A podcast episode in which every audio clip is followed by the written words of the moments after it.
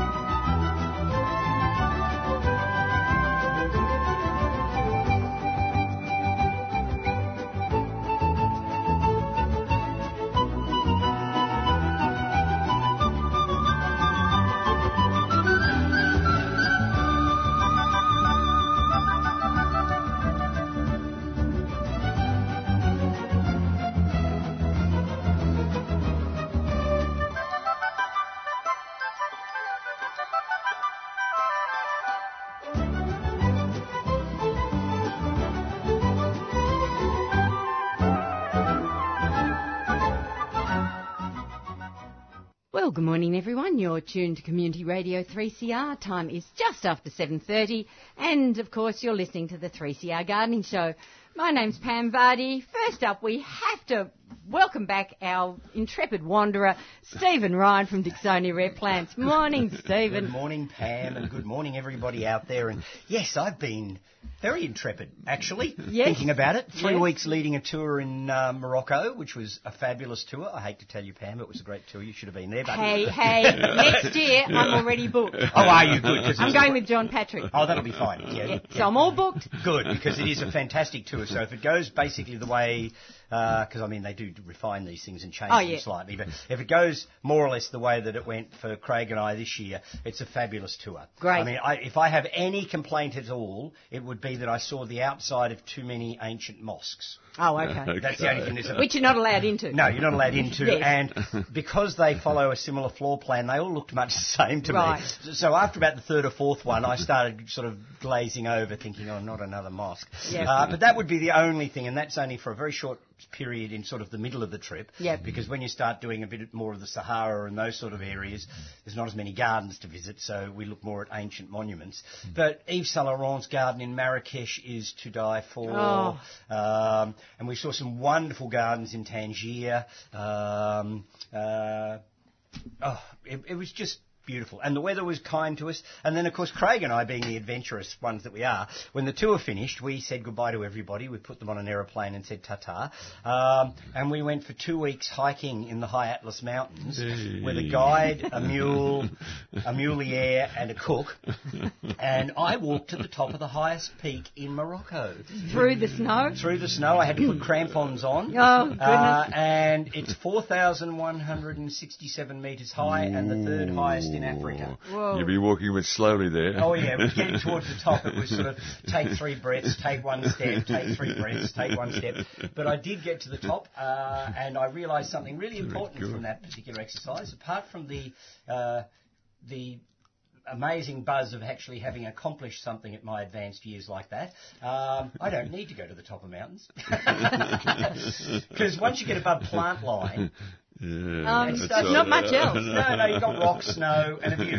Yep. And you Mos- can see the, mosquitoes, yeah, well, you can see the view from lower down, so that doesn't sort of Well, in the view, you might be up in the clouds. You might not well, even get the view. Could, anything Yes. happen. So yes, we walked to the top of Mount Toubkal Yeah, uh, very good. uh, with quite, quite a lot of people. I might add, it's a very popular destination to Oh, yeah. to walk. But a lot of people don't make it. A lot of people get part way up and start getting altitude sickness, Oh, okay. or, or see. just find that they're not That- fit enough. That's high, yeah. Yeah, Yeah, yeah, it is. It's yeah, quite yeah, high. Yeah, yeah. So yeah, so we did that, but we saw wildflowers. I saw drifts of Narcissus bulbocodium, Oh. little petticoat daffodils, um, uh, uh, Narcissus watieri, which is a lovely white scented jonquil style narcissus. Um, I saw gentian. Uh, Oh, on the really? Atlas Mountain, Gentiana verna, with its tiny little rich, rich blue flowers. Oh, so I saw all sorts of lovely wildflowers, but I have to say I tried to eat my way through the goat and sheep population of um, Morocco because they're eating their way through the High Atlas Mountains uh, vegetation. Right. So there's lots of areas that are being completely destroyed. So you thought I'll at least equalise this a Yeah, bit. yeah, that's right. I did my best. I had lots of tagines. so it was a great trip. So, but I am glad to be home again uh, and getting ready for the next one. Yep. As. Yep, as you do, and we'll come back and talk about that Yep. a little later. We must officially say good morning to Graham Morrison. Morning, Graham. Good, mo- good morning, Pam. and I you've just- been off travelling too. Yeah, that's true. I didn't get up as high, high as uh, Stephen here, but I did get to 3,000 metres in uh, Ru- Rwanda. Okay. Uh, up with the gor- gor- gorillas there, for goodness sake. Oh, And wow. Even, even at 3,000 metres, I had to you know, walk a little while and then take a really good b- b- b- breath, sort of thing. Uh, But uh, And it's but- funny, Graham, because it hits different people in different ways. You could be the fittest athlete in the world Yeah, and sure, still get sure. altitude sickness at a low level, or you could be Sure, sure. a decrepit old lady who can get to the top. yeah, that seems So to be the way it tell. goes. Yeah, that's true. You look very fit, Stephen. The, Well, walk, I- I- the walk must have done you good, I I did shed a few kilos, and walking six and seven and eight hours a day uh, over two weeks, um, I became amazingly fit. So I hope I don't lose it now. That's the trouble. As soon as you stop, yeah, yeah, you go back. But having said that, I didn't do any practice to lead into this. Mm. You know, so I didn't go out doing lots of walking around the area and stuff, Okay. other than walking the dogs. yep, And I got straight back into it. Yeah, Yeah, very good. that's good. Yes, we did quite a bit of walk, walking too with- with the African t- tour, right from uh, e- Egypt right down to the Cape of Good Hope. And Goodness, you covered So- quite a bit of ground. yeah, that, that's true. I got it. Was this the Women's Weekend World Discovery Tour of Africa? Private jet, if you don't mind. Whoa. yeah, He's living uh, the high life at the moment. That's right. Sounds like yeah. it. Yep. But just a couple of highlights there. Uh, Rwanda. Vol- volcanic National P- Park, I think they call call themselves there, with cones you can fly over, you know, it's c- c- volcanic cones everywhere with the uh, ter- all ter- ter- terraced land, and it looks so fertile and well done. You get down on the flats, and there's this beautiful dark chocolate cho- cho- Oh, chocolate vol- yes. volcanic soil, you know. Oh, what I wouldn't do for some of that, except Oh, live yeah. under a volcano. okay, right. good one. But then uh, down, of course, the Cape of Good Hope, which is re- re- renowned for its uh, uh, b- b- b- botany and uh, so many things, Pam, like your, your Cape, Cape Gooseberry and Cape, Cape Primrose and all those Cape Capes. So they got looked up Macoboy's thing and they had 15 different Cape Cape varieties, the, the common names. Sorry about common names, uh, Stephen. You- Oh, yeah, we'll have to do something about that. Yeah. Can't have common names. No, no, your streptocarpuses and your Yeah, uh, right. and things. Oh, no, that's yeah. better. better.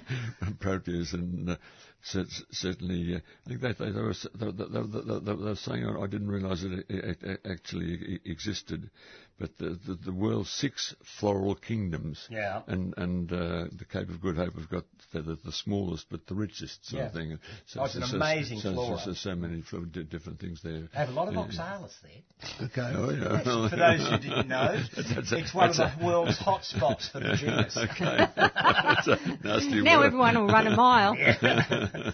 but uh, other flapping of wings were just been up to Bright uh, two weeks ago, sort of thing, and I guess it's like your area up there. Just the, the autumn leaves this year. I think I've been up there three or four times, and spectacular th- th- th- Mm. a lovely this area. time. Yeah, you get these beautiful golden. Uh, but, but, but, but, but, but buttery yellow, yellow poplars, you know, massive trees, a couple of rows are just memorable there, just a beautiful colour.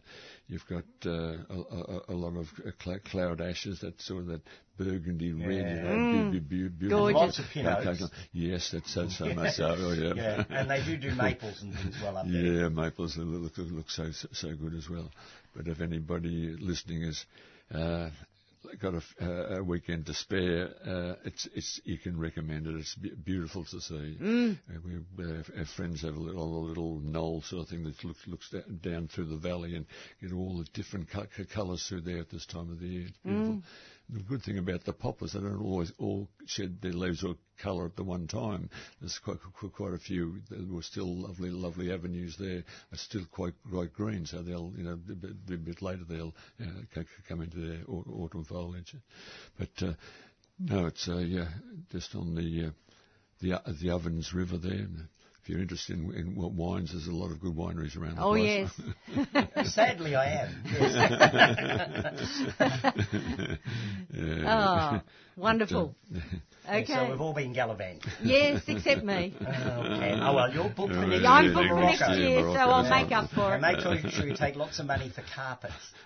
Oh, I'm, I'm not carting carpets home. We did. We, we Did you? yeah, Craig and I Re- re- bought really? a couple of carpets from one of the big carpet brokers. Okay. Um, we got a fairly good deal on them because we were the tour leaders. Okay, very Bit good. of hard bargaining went Yes. on. Uh, I don't think Craig's even unwrapped them yet, but it's amazing. They, they, they roll them so tightly and then they put them in sort of uh, into a sort of nylon Hessian baggy sort of thing and then stitch them up and they and they stitch a sort of a handle onto them.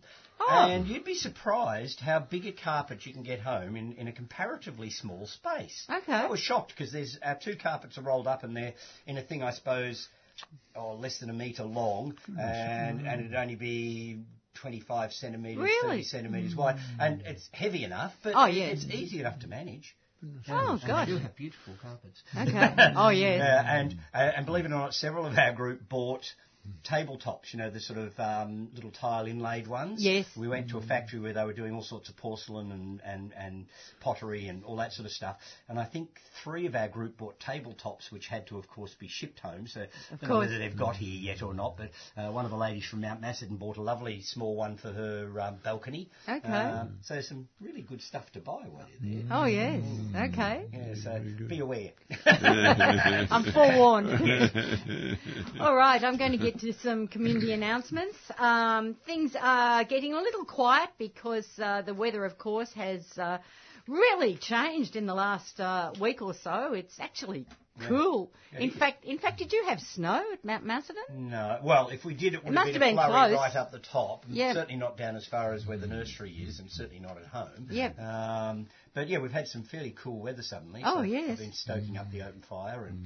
And some rain. Yeah, we got 30 mil. Uh, That's great. That Very, very rain good. incident, which was We- good. We've got Uh, we got tw- tw- 21 at yeah. Doncaster. Although I have to say, I had cleaned out one of the veggie beds, Mm. uh, which had a lot of weeds and stuff growing in it, so I was mm. getting ready to put in another crop of something. Mm. And I turned it over, and it was sitting there loose, and we got the 30 mils of rain, and then I went back and thought, oh, I'll just turn it over again, and it hadn't got down all that far. No. because the ground's still very hydrophobic. Yep. Um, so yes, I was getting in my late crops. So just as soon as I got home, I got the garlic in. Right. It's already starting to poke through. Oh, good on you. Um, and I put in a. I don't normally put my broad beans in this late, but I, I put a batch of broad beans in. Oh, well, and I see what happens. Yeah, yeah, in, yeah, yeah, um, Yep, And uh, we'll see how it all goes. But the garlic's certainly moving Yeah. apace. Yeah, Good. yeah, yeah. So I will have another seriously good crop like I seem to be getting used to. Fantastic. I think with broad beans, you know, if you plant them too, too early, they get long and lanky. Whereas you leave it a little bit later, they don't get quite as high. They're not so vulnerable to blow over. Yeah, well, Yeah, I okay. actually have this technique, Graham, Yeah, yeah. where I've got some uh, a big sheet of well mesh that I lie over the bed where the broad Ah, beans yeah, are, and then. I use it as a guide to plant them so I can get them in nice straight rows. And then as the broad beans come up, You lift it? I lift it up and I have six star stakes in the ground. Right. And I just get some table cable hmm. ties, and so I mm. bring it up sort of mm. about 18 inches, two feet off the ground, mm. and the broad beans should be well grown by the time I do it, go and then they grow through it, Brilliant. What and a- it works really well. What a great tip for the people out there listening. That's Oh, a good well, idea. broad beans are such an untidy yeah, crop to they'll, manage. Oh, they they'll are. get with heavy wind and they'll Yeah. blow all over the place and they sort of lo- loop and ca- try to come up and oh. it's, it get, gets in a mess. Yeah. Yes. But I wouldn't be without them because I do like broad beans. Oh, I think love they're a lovely broad beans. Yeah, Yeah. too, So too. yes, I always plant the whole bed of them, Mm. and and I lift up my weld mesh sheet um, to hold them all in place. I think it's great. So and and you reuse the same very piece of metal Yeah, every yeah. year. So once you've Of course. got it, Yeah.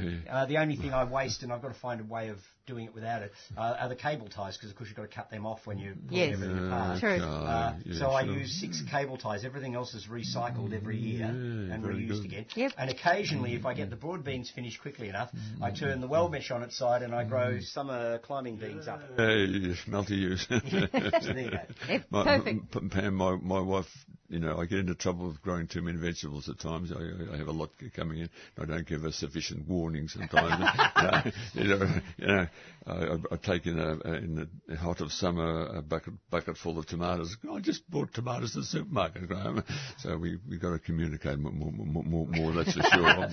But, well, I'm uh, sure she's learning all about preserving the harvest. Getting on to broad beans. Yep. Uh, she loves the broad beans to the fact she'd go out into the crop and, you know, pick the ones and eat them. I always try and save some seed for next year. I went out for my, my seed ones, the whole lot had gone, you oh, know. Oh, no. Didn't have it. My special ones an Italian from the, in, in the nursery gave me were especially long, you know, beans, Al, Al Bruno and uh, ran out of stock. So there you go. Oh. so we're back to Coles Dwarf, are yeah, we? That, that's, that's, one of those. Sure, sure. Oh, dear. Actually, I tried the, the scarlet fla- or the burgundy flowered ones uh, Oh, one year. yes, yes. Uh, They weren't, they were very pretty. I have Yes. to say, I did Yes. enjoy looking at them. but you didn't get much of a crop. No, I didn't- tried them too. Yeah, I didn't get a particularly big crop. I mean, they're, they're a nice novelty, but Yeah. really, if you want a decent crop of broad beans, I think you've got to fall back on one of the more productive That- I think varieties. so. That's. I, Yeah. I, I could just imagine a vase of the, the, the broad beans flowers on your on your table there. So Well, even the black and white flowers of the classic form are really pretty. Oh, they are. yeah. Yes. And nice grey foliage. I mean, Yeah. apart from the fact they flop all over the damn place, it's actually quite a pretty plant. Hmm. Yeah, okay, yes. And of course, you Yeah, can you true. can pick the top shoots. Yeah. They're very edible. Yeah. Yeah, they're Actually, great. we saw fields and fields of those in Morocco. Oh, did you? Yeah, yeah, broad beans are a big crop over there. Okay. I think so, yeah, yeah. I would have thought chickpeas. Well, yeah, those and lentils, and Yes. you know, you see all those sorts of pulses and things being Yep. grown there. Yep. Um, so uh, it's actually a surprisingly um, fertile place. You know, you sort of think Morocco, Northern Africa. I mean, there's certainly a large p- uh, part of it that's Saharan desert, but the rest of it's all fed by waters from the Atlas Mountains and surprisingly fertile. Very good, okay, yeah, very good, yeah, sure. Did you venture into the desert at all?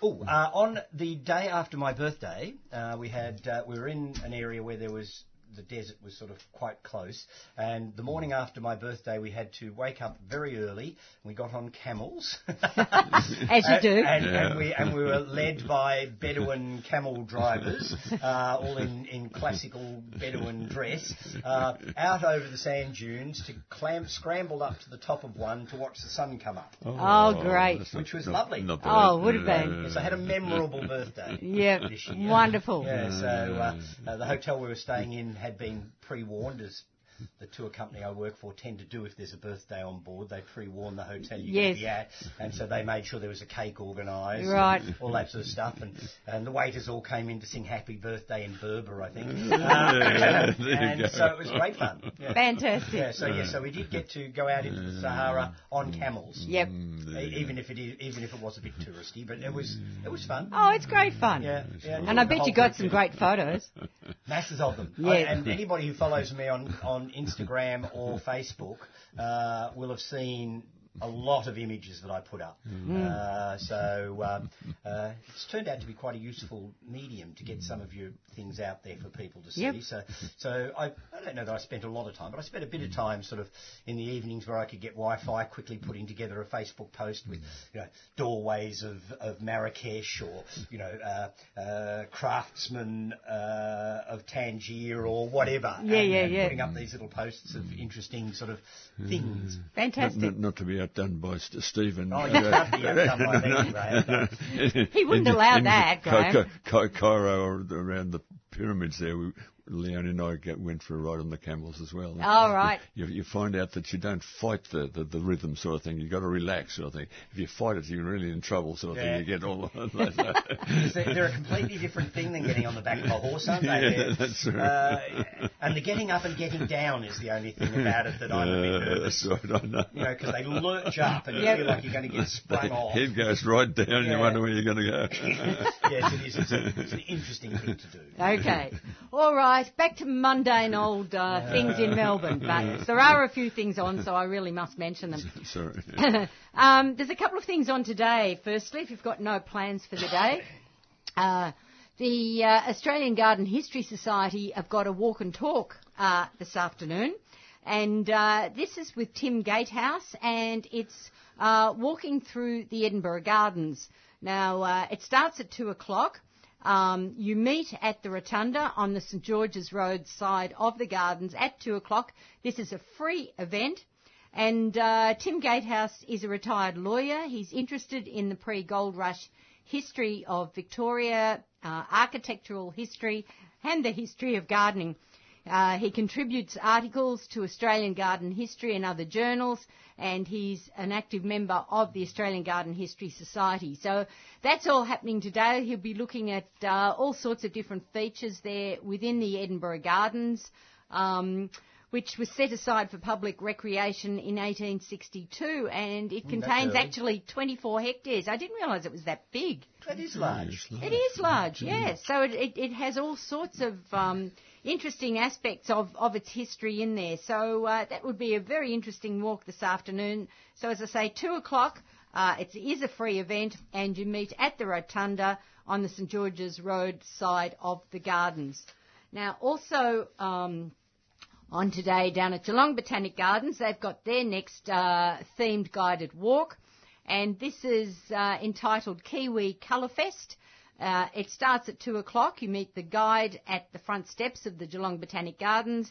Cost is a gold coin donation, and uh, this is going to be looking at uh, obviously uh, all their uh, cool climate New Zealand uh, produce. So uh, there's lots of it in the garden, so that would be another interesting uh, walk if you're down in the Geelong area. Now, uh, also today, if bonsai is your thing, um, out at Ripponlea Estate, uh, the Bonsai Society Victoria will be showcasing some of the finest examples from their collection. It'll be held in the opulent interior of the Ripponlea Ballroom. Visits, visitors will learn the technique of traditional Japanese styles and contemporary relationships applied to the bonsai craft, as well as the opportunity to purchase bonsai trees. Uh, now, there will be demonstrations at 10.30 this morning and at 1.30 this afternoon. Now, uh, tickets, uh, Ripponlea Garden entry is $10 for adults, $7 concession, $4 uh, child, which is 4 to 15 years, or there is a $20 family um, ticket, which is two adults and two children. And uh, entry into the actual bonsai exhibition is via gold coin donation. Tickets can be purchased on the day, and as I mentioned, it in, does include entry to the Ripponlea Gardens. so uh, that's running 10 a.m. through to 4 p.m. today. Now, uh, Stephen, you've got uh, you've got a meeting coming up next Wednesday. Ah, yes, uh, for the Melton Friends of the Melton Botanic Gardens. Right. Um, I assume you've got the actual I details have got of the where details. it is there, but Yep. yes, it's Wednesday at eight o'clock uh, at Brookside. Well, it starts 7.30 Oh, roughly to get there yeah. till 9.30 running Yeah. through till. Yeah, yeah. so, and I'm going to be talking on unusual and interesting plants for the sort of slightly drier, more difficult climates that they tend to have to deal with around Melton. So I won't be talking about gentians and No. blue poppies. No. um, but uh, yes, I'll be talking about plants that I think could be worth looking at that aren't the normal run-of-the-mill things that you tend to come across and tend to be exposed to if you're starting a garden in those sort of western suburbs. Now, you're also going to be bringing in some plants from the I'll- nursery I'll, for have some sale. plants for sale as well. Um, I'll have my EFTPOS machine. Good. uh, if people need it. Um, and it's a free event, so I think that's pretty good. So the, the Melton Friends of the Melton Botanic Gardens do some really remarkable work, and uh, Oh, they do. anybody who hasn't been out to see their garden should. Because it is Definitely a should. remarkable garden. It's really quite something. Mm. Um, and their friends group is really active. They have a good nursery site there where they're often selling plants and things as well. And uh, yeah, so I'm doing that next Wednesday. Okay, so I, I must give out the address because it's not actually at the gardens. No. It's at Botanica Springs Community Centre, and this is at 249 Clark's Road in Brookfield. So I'll just. I'm going to repeat have to that. put that in my GPS. You are, you are. So it's Botanica Springs Community Centre, 249 Clark's Road in Brookfield. Now, as we said, 7.30 till 9.30 next Wednesday, and it's a totally free event. So, Yeah, and there's a supper involved as well. So Oh, gosh, what me, more can you want? You'll at least get a piece of cake and a cup of tea. fantastic, fantastic. I'm talking about uh, a piece of cake and a cup of tea. I should also mention Ripponlea are, are becoming very um, active in in uh, staging events down um, at the uh, either within the historic house or out in the gardens. And uh, the other one that they have coming up, and this is the last uh, event I should mention, but I will remind uh, listeners next week as well. Uh, they've got a Mother's Day high tea next Sunday, May the 12th. Uh, now, um, although uh, the high tea itself is running from 3 till 5 p.m. and of course it's going to be uh, in the ballroom there with um, with uh, tiers of delicious delights exclusively created by Peter Rowland's catering group. Um, but also, uh, you have the opportunity um, from 1.30 till 2 to have a tour of the garden with one of the National Trust volunteer garden guides, and then from 2 till 2.45 you're allowed to have a wander through the mansion before the high tea actually starts from 3 till 5. Sounds like a great thing to take Yeah. mum to. Totally. Um, now, tickets, um, because we're covering the, the full um, uh, delights, uh, tickets are a little more expensive for this one. 130 for adults, 55 for children 12 years and under. But all bookings will have their own designated table uh, for no matter how many guests or tickets they've booked. So uh, they won't be shared tables. You will have your own designated uh, table for Well, you don't for mum and it with the guests. No, exactly. Okay, so that's all happening uh, next Sunday uh, to celebrate Mother's Day. All right, uh, it's high time we opened up our lines. Goodness me, someone's beaten me to it, but I will. I will give out the phone number if you'd like to join us this morning. Particularly if you want to uh, talk to Stephen about anything, and he's got some amazing plants he's brought in this morning. Or if you want to talk to Graham Morrison, particularly about um, fruit trees, pruning, you name it, edible plants, do give us a call. The number is nine four one nine zero one double five.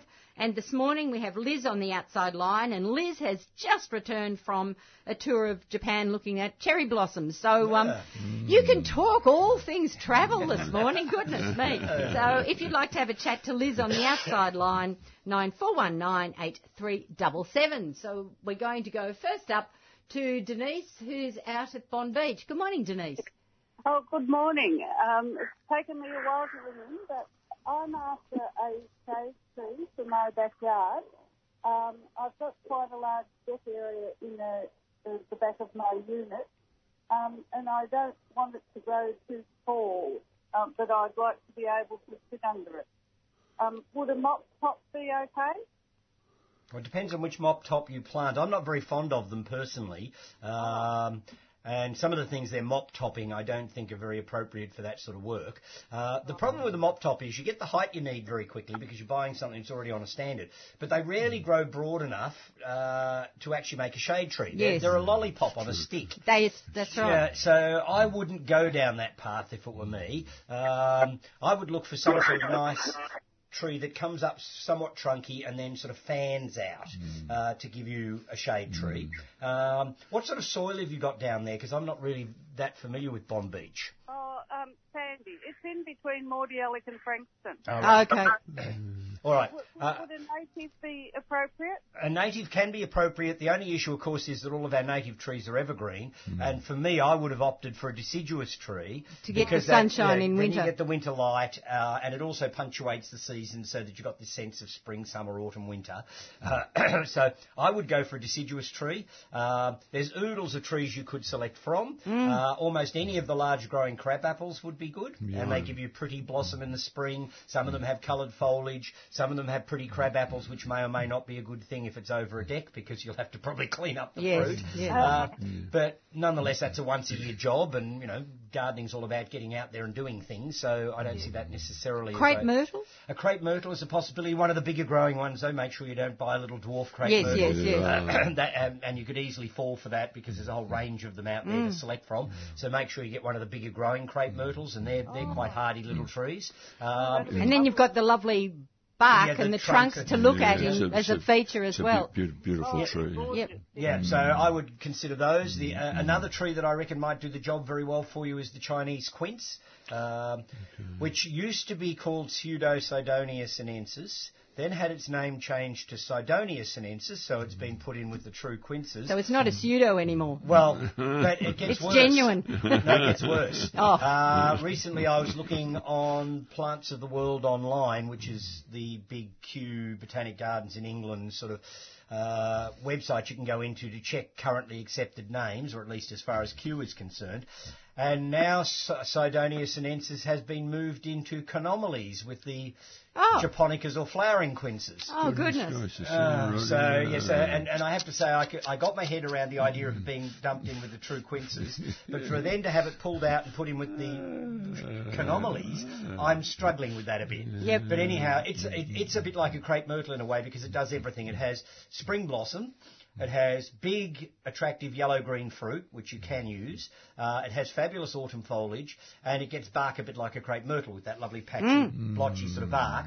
Mm. Uh, and it has a nice sort of small, spready form mm. or habit to it.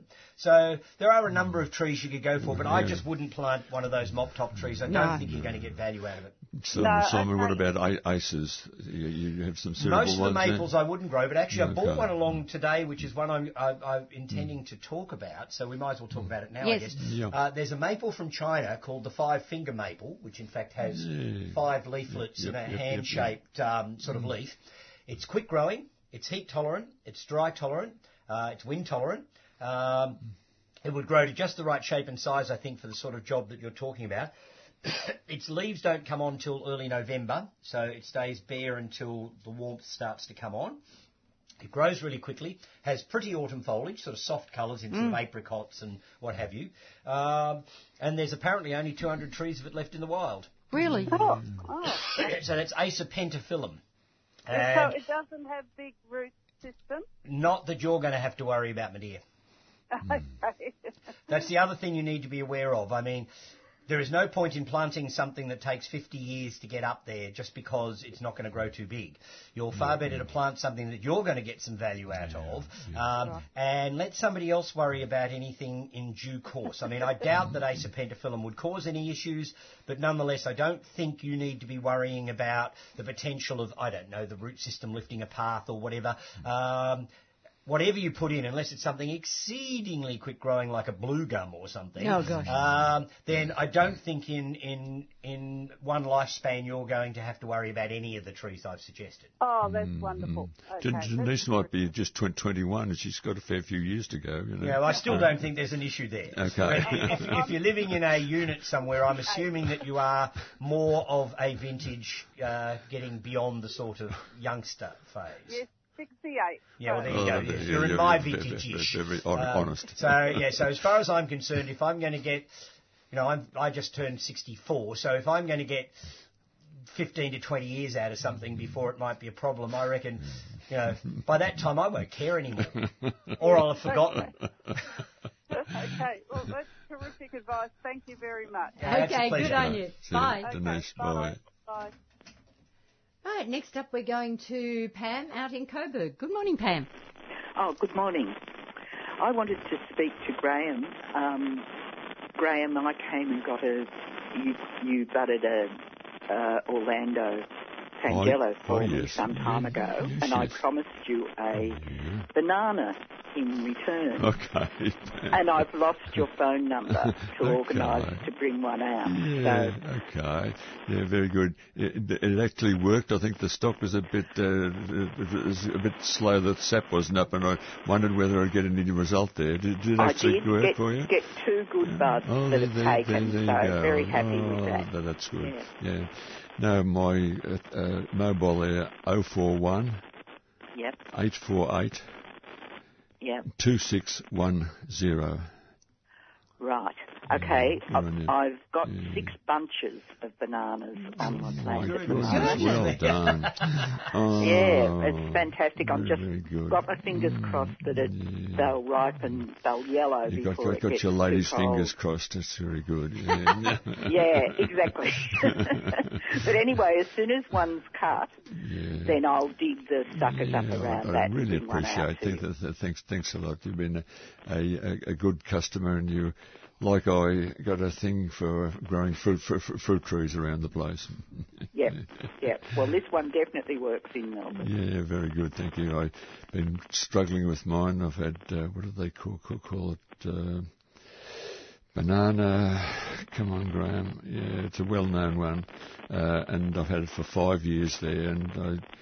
Uh, not a, you know, it suffers from the frost. Last year we had a pretty big frost going and it really devastated the poor thing. Grew out this this year. I've got two, two, two big stems there, but keep on looking for a, a, a hand of fruit, but nothing, nothing originates. Mm. Well, the benefit I've got is a factory on the other side of the lane that Yes, um, okay. radiates a bit of heat for me over yeah. the winter. I've got, got this in the warmest part of my, my garden sort of thing, and the, it gets uh, north north and uh, west sun sunshine against a, a fairly big wall, but uh, still still no go. There's a lot of promises on the, uh, the the label itself. You know, there's a cold climate banana and all going to. Uh, Depends on what you call cold. yeah. so uh, Yes. there, there, there you go. All all All all, right. all else Well, going well in your garden? Uh, yes, it is. So, but the garden's fantastic at the moment, apart mm. from lack of rain. But Yeah, I just turn the. Yeah. turn the tap on. Yes, and, I, I don't want to front my water bill this year. It's just- I've already paid Yeah. one and it was frightening enough. Well, I had to sit myself down and think. Well, I don't smoke. I, don't, I don't drink very much. You know, this is my yeah, this right. is my pleasure in life. So I'm Too, too going to right. Yeah, it. I, I, But I, you, you, you can't lose the greenery in your garden. I mean, it's it's essential. It really is Yeah, for yeah, for sure. our comfort, for the planet, for cooling the house, for everything. yeah, yeah, so yeah, um, yeah. Yeah, And- and I grow I grow nearly all edible plants, yeah. Yes, and so true. my I'm overwhelmed by fruit at the moment, Oh, good. Yeah, and good on you know that Yeah, sort of thing. So it's yeah, it's sure. great. I can't Yeah, yeah, yeah, I've yeah, yeah, yeah. become used to Yeah, grazing yeah, yeah, from yeah. the start. Don't, Excellent. Don't worry about that water bill in that case. Yeah, I think the other thing. Stephen would find, you know, big, big, big, big trees. It got to the stage where, you know, I'd water them one day, and uh, the, the the the next day I'd look about three three o'clock, and it's it started to wilt again. Mm. And it's just just they were depending totally on us. You know, You- Yes. they were so so dry down there, you weren't getting anywhere. Yeah, that's right. Yeah. Good, Okay. good, good on you, Pam. Okay, Thanks. thanks. Okay, bye-bye. bye. Bye. That number again, if you'd like to join us this morning, nine four one nine zero one double five to speak to Stephen or Graham, or if you'd like to have a chat to Liz on the outside line, nine four one nine eight three double seven. Stephen, let's move to another plant. All right, but before I do, I just want to, while I've got it in my head, um, we're talking edible things, and the Mount Macedon and District Horticultural Society's monthly meeting is next Tuesday night at 8 o'clock at the Golf Club Hall, and we've got, uh, is it John Ferris, I think, from the Edible Fruit Forest, Okay, coming to talk about edible plants, uh, particularly of the woody types. Okay. Um, and so if anybody is really interested in um, listening to somebody who's put their whole passion into growing edible plants, uh, and he is growing quite a lot of offbeat things. You know, he does yam daisies and all Oh, yes. sorts of weird and wonderful plants, some of which might be tenuously edible, but nonetheless all edible. Uh, so he'll be talking at the Mount Macedon Club on Tuesday night, uh, and we like to get the meeting started at 8, so if you could be there a little earlier, that wouldn't hurt. Uh, but visitors are welcome. Um, and I think it could be an interesting topic. Yes, uh, I've heard John chat about his passions up at the Tesla plant fair a year or so ago All right. And he seems to be a very knowledgeable guy and um, and has collected some really offbeat edibles. So there you go. So if anybody's close enough to Mount Macedon, and I figure. I have to come down here every every couple of weeks. I reckon all of Melbourne is close enough to Mount Macedon. Uh, Very come good. up and hear John talk about edibles. Yep. So there you go. All right. Now getting back to plants. Um, all right. I talked about the maple, so I don't have to talk about that now. But another thing that's turned into autumnal colours at the moment um, is something that doesn't look like what it is. this, believe it or not, is an oak. Good heavens. This is Quercus phellos. Uh, it's one of the North American oaks, and it has a, a, doesn't have any serrations to the leaves. It has quite small leaves, and in fact, its common name will give you a sense of what the foliage is like because it's called the willow oak. Right. and it does get sort of willow-shaped leaves. Doesn't mean it wants to grow in a swamp like a willow, but it has willow-shaped leaves. It's a very popular street tree in parts of North America, but you don't see it grown here terribly much. And it has wonderful autumn foliage. The leaves are quite small, so um, you don't have that sort of stockpile of huge, big, crumply leaves like you do with a, a pin oak or something like that when they shed. The acorns are also comparatively small, uh, so it's possibly a tree that might be a good tree for street tree planting here, or as a specimen tree in a lawn or something like that. It's Okay. fairly drought tolerant. Uh, in fact, the oaks have proven themselves over the last 20 years or so to be amazingly useful trees because they went through the millennial drought with very little care and attention. Um, they cope with any amount of cold. Uh, they're fire retardant, um, uh, and they're so diverse. You know, you can get oaks that are just little shrubby evergreen things right up to huge big forest giants. Some oaks do have edible acorns, although again, I wonder how worthwhile that is, particularly considering you've got to plant the tree and wait 30 years. Um, Might be good if you're raising black pigs, but yeah, yeah, that's right, Oh, exactly. there. um, but um, Quercus phellos, the American willow oak, I think is a really interesting, hardy, deciduous tree that has a nice autumn colour. It goes lovely sort of burnished reds and burgundies and things, and some years will get more yellow and orange in it depending on the season. Um, and, you know, people think of oak trees and they think of something comparatively slow growing, but really they're not that slow. I mean, most oaks, once you plant them, you'd be surprised two or three years you go back and the thing's starting to be a tree. So, uh, I mean, none of us will live long enough to see the forest giant that some oaks can make, but then you're not going to live long enough to see most things produce a mature tree anyway. That's right. So you're not looking uh, at getting the final product, you're looking at watching the growing pattern of a plant and enjoying it whilst it's growing. Uh, so Quercus phellos, the willow oak from North America, is definitely worth, I think, looking out for. Stephen in uh, Portugal came across the the cork oak, Yeah. of course, and they uh, they had a big industry going going there where they strip, strip the, the, the, bark off the thing, Yeah. the, the out, outside layer. It's not don't get it too far, so it kill, kills the tree. But then it took take another seven years before that sort of re, re, re, re, regrows, and then off it comes again. Uh, in, in, in, interesting thing. yeah, the cork oak's a beautiful tree. I mean, it is certainly one that you needed to plant when you were 10 uh, if you want to have something that looks like a tree in one yes, lifetime. Um, And they do take a long time to start developing that wonderful corky bark.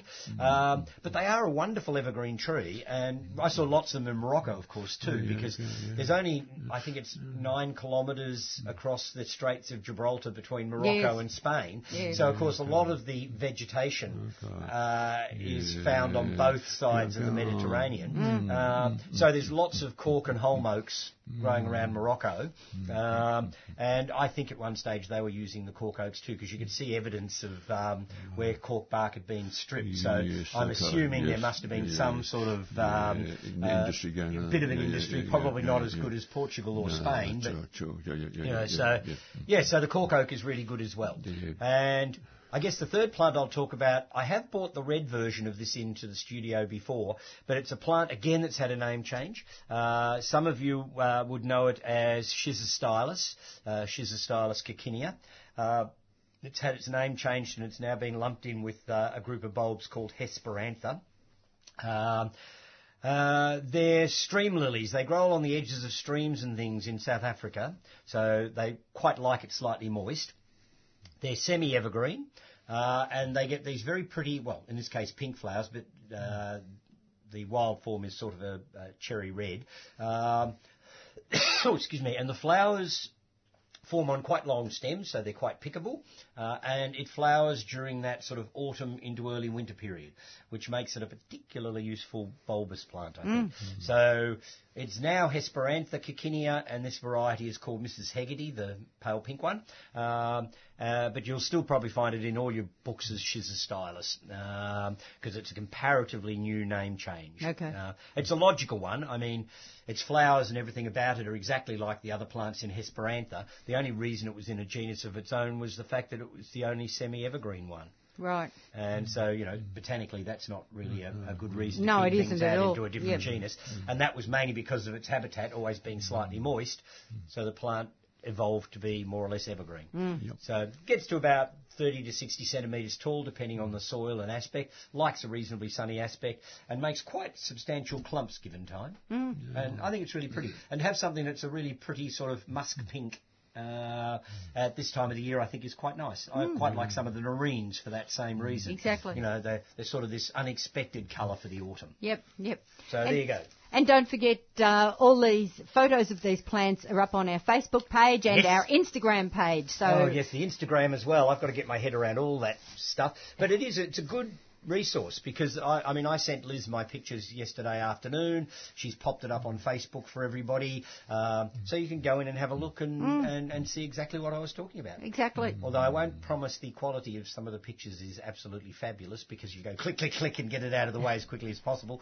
I don't spend an awful lot of time composing the photos that we put up, but anyhow, they should be good enough to see what the plant looks like. But it means we don't have to hone our descriptive skills quite as much. Yeah, yes, it does help a bit if somebody can see an image. Exactly, yeah. Okay. Uh, that number again, we'd love you to join us this morning. If you have a gardening question, as I say, we've got Stephen Ryan from Dicksonia Rare Plants. We've also got Graham Morrison, who's our absolute fruit tree guru. Do give us a call, 9419 to speak to the team on air.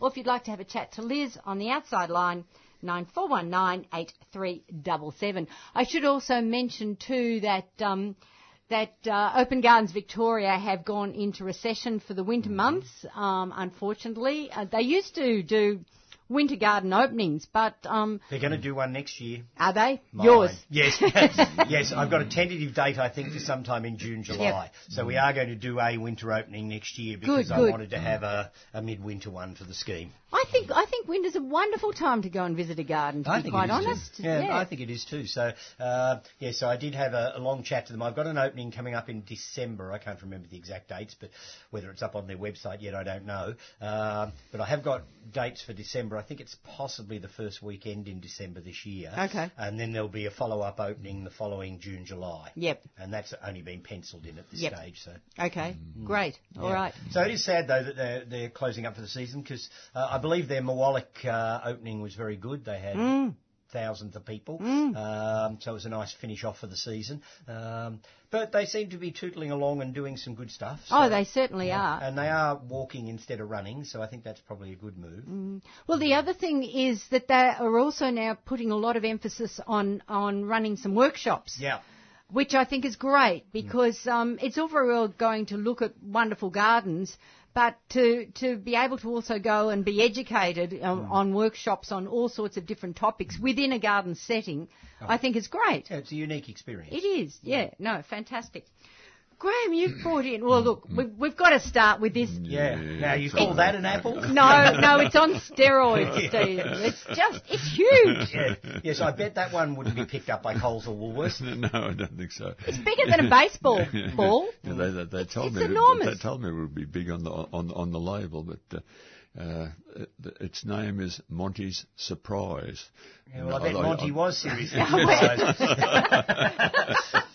That's a meal in an apple. It is. Yeah, yeah, I would struggle to get through that. I I'm sorry. I So should, is I an should- eating apple should- or a cooking apple, Well, Graham? we- we- we're going to try. to- We're going to find that out right, Oh, right, well, right, you right, you right now. Wow. No, I haven't. You This haven't my- tried it? yeah, Oh, you should have taken a photo. That's right. Too late. Too late. He's yeah. cut into it. yeah. And I haven't got my phone on, so I always turn it off when I come into the studio, just in Yep, case yep, yep.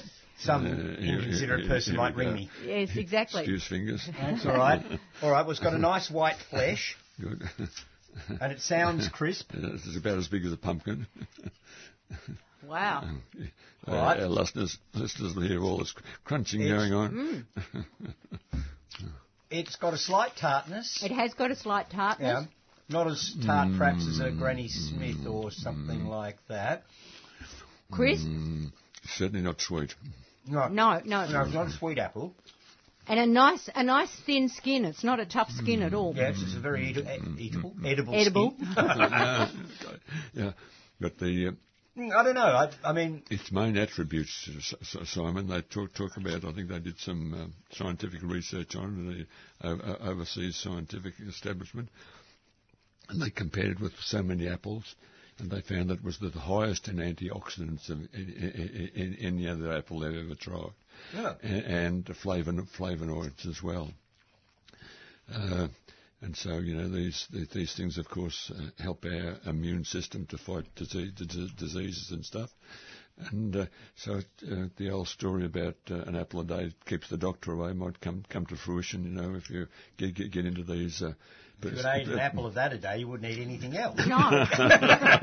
it's, it is a big apple, I have to say. It's quite a large apple. Yeah. Um, and it's a sort of a basically greenish just with a pink flush, isn't it? so Yeah, it's true, not true, an, true. It's a big yeah, green apple with yeah, yeah, um, yeah, yeah. just a little yeah, colour. Yeah, so, so, so much so. Which is interesting because usually I tend to associate um, fruit that's very high in antioxidants Oh, yes, with colour. colour. Yeah. Oh, yeah, that, that, that, that's, Yeah. that's Yeah, a point, you, isn't you it? expect it to be Yeah, yeah. bright I expect red or to be bright, or exactly, Yeah, yeah. exactly, but But, it isn't in this case. It is available in some nurseries now. Uh, get it's on a dwarf stock, so it only gets to about two, two, two and a bit metres. Does it need a cross-pollinator, Good, Graham? Good, good, question. Yes, it does. And I actually grafted on as I, you know, I'm adapted grafting and get carried away a bit. But I, I put a pink lady on there and a golden delicious in there too that uh, are suitable poll- pollinators. Oh, right, so, so you know, it's gen- gen- generally that's sort of the, the other thing that happens around with ap- uh, apples. A lot of crab apples around, and so often they they help with the pollination. Yeah, sort of yeah, around- crab apples will, around- won't they? around- around the yeah, I've got a place. golden hornet in the garden that rarely ever gets any fruit because the parrots clean it up, uh, and it seems to pollinate any of the apples I've got around. True, true, true, So, true, true. uh, Yeah, yeah, yeah, yeah, seems uh, uh, uh, uh, another good, good, good thing. But Well, yeah, I, I hope the branches are sturdy. yeah, yeah, that, that's it's, it's going to have a fair bit of weight on the I tree. know, I would thought if you've got a I'm few fruit on it. Then if you have a cocky, you know, hanging off that as well, adding to the weight, you're in trouble. you remind me, Pam. uh, This this this year, I I had uh, I put a, uh, a butternut pumpkin in my plant planter box. I put a 10, 10, 10 foot steel stake alongside it, Right. and I tra- tra- trained it up that steel stake on, on, on onto the uh, uh, g- guttering of my house. All right. and then went along there probably uh, ten, almost 10 metres, about, Wow. about three, three feet. And then these uh, pu- butternut pumpkins sort of da- dangled uh, d- down from the, the thing. So it was quite, quite, quite spectacular. And, you know, I thought uh, my, my wife appreciated this one because uh, it's actually in front of the ki- ki- kitchen window and there's enough leaf there to stop the sun coming in sort of thing. It was a, you know, a, a, bit- bit, bit of a br- Good br- br- break there. So. And, And the pumpkins would be beautifully formed too, because well, they're not sitting on the it- it- ground. That's right. So you get, exactly. you No get a prize Yeah, yeah, yeah. championship at the right. local flower show for those. I actually did that one year with a pumpkin that was a self-sown one that grew up my chook shed. And so the pumpkins were hanging off the side of the chook shed. and they grew into the most beautiful, perfectly shaped, rounded pumpkins. Uh, and I took one up to the local flower show and got, I think I got champion. Wow. Yeah, I. Uh, I think I got a champion sash, which I wear all the time. there you go. Oh, yeah, so um, yeah, it's actually growing pumpkins and things like that in those sort of ways is actually quite a good idea because it's Sure, you're sure. using space you wouldn't otherwise use. Exactly, exactly. Yeah, yeah, that's- that's Neil Douglas was renowned for making a pumpkin house every year, Yeah. growing it Oh, all yeah, up. go- and, go- yes. yeah, okay. Yeah, but no, it's a Yeah, great I- idea to go vertical. Well, I have to say, I wish I'd picked my pumpkins this year before I went away because I Had two big pumpkins. Sort of, they, they was again, it was a self-sown pumpkin that had come up, and they'd grown across the top of my compost heap, across into my blood orange, and the and the pumpkins right. were hanging between the tree and the compost They, they, they go for a run, don't they? and, and were looking fabulous. And I thought, oh, I'll be able to pick those when I got home. Well, I picked one. The other one had been hollowed out by rats. Oh. So I got back, and all there was was a skin with a big hole through the side of it. yeah. And so I'm assuming it was bush rats or something like Yes, that that got stuck into it. Um, so I lost one of my pumpkins while I was away, unfortunately. Never mind. But I mind. made some really nice soup out of the other one. Good, excellent. Yep, yep. No, that's great. Okay, what else have you got there, Graham? Oh, well, we've got a few different things today. I, I, I bought in three different guavas, Pam. Mm-hmm. Uh, Oh, I looked at them uh, and, and, and glanced at them and thought loquat with one of them because it looks about the size and shape of a that's loquat. right. And we've got a stra- strawberry guava. Sometimes they they call that one cherry guava. There's a yellow strawberry guava, which is a bit of a conflict in uh, t- Yeah. t- terminology. And then this one is a H- Hawaiian guava. You see in the shops lovely big ones, you know, that come from hot, hot, hot areas. They Yes. they tend to be more tropical. But certainly the cherry guava and the, uh, or the strawberry guava and the yellow strawberry guava. Uh, I thought, uh, again, if you don't mind, uh, just would you like to sample that one, All right. S- S- Stephen? Just pop it in. Yeah, pop it in. Yeah, eat seeds and all. And, and Okay. Only babies those. That, uh, and, and then we'll give you a. It's got It's got a bit of tang. It's, it's, It has. it's not Yeah, just a true, sweet true, fruit. True, it's got a true, bit of tang true, to it. true, true. The seeds go down reasonably easily. Uh, I bet that's soft. high in antioxidants. Yeah, I think, should be. and then Yes, I think it they should say vitamin C about Yes. five times as much vitamin C as a citrus sort of thing. So Yeah. it's loaded in vitamin C. Yeah. All right, I feel Yeah, better yeah. already. okay. and the next, next next one is the yellow strawberry guava. All right, so No- no- no- no- not, not as widely grown, but I, I, I rather like that one. To tell you the truth, if you've got a sweet tooth, it's sweeter than the other one, is it not? Yes, it is sweeter, It definitely. is sweeter. It hasn't got the same tang that the red one's got. So, But again, the flesh is easy to deal with. yeah, The seeds aren't a problem. Um, and it is quite sweet. yeah.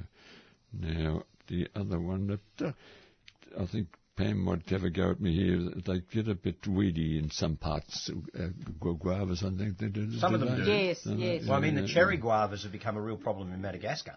Yeah. Um, Have they? They've gone all through the forest. The only good thing about them is the Yeah, yeah, lemurs yeah, will eat yeah. them. Oh, That, that, that's the Hawaiian guava now. Okay. Different taste altogether. Some people think that it loads the air with a, a perfume that they don't Mm, particularly, it is really perfumed. particularly like. Mm, It's. I don't know what it tastes like though. I guess it tastes a bit like a Hawaiian like guava. itself.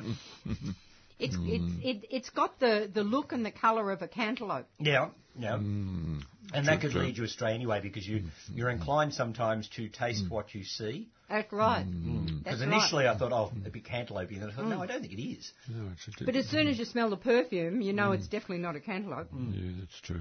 Mm. But uh, And again, it's easy enough just to eat with the skin and all. Yeah, Oh, yeah, yes, yeah. yes. I think that one's a little bit more trop- tropical. It, it has, you know, the, the few or, or have matured. There's a whole other crop there that are green, and they won't, you know, because of our cold winters, they won't come to much. Yeah.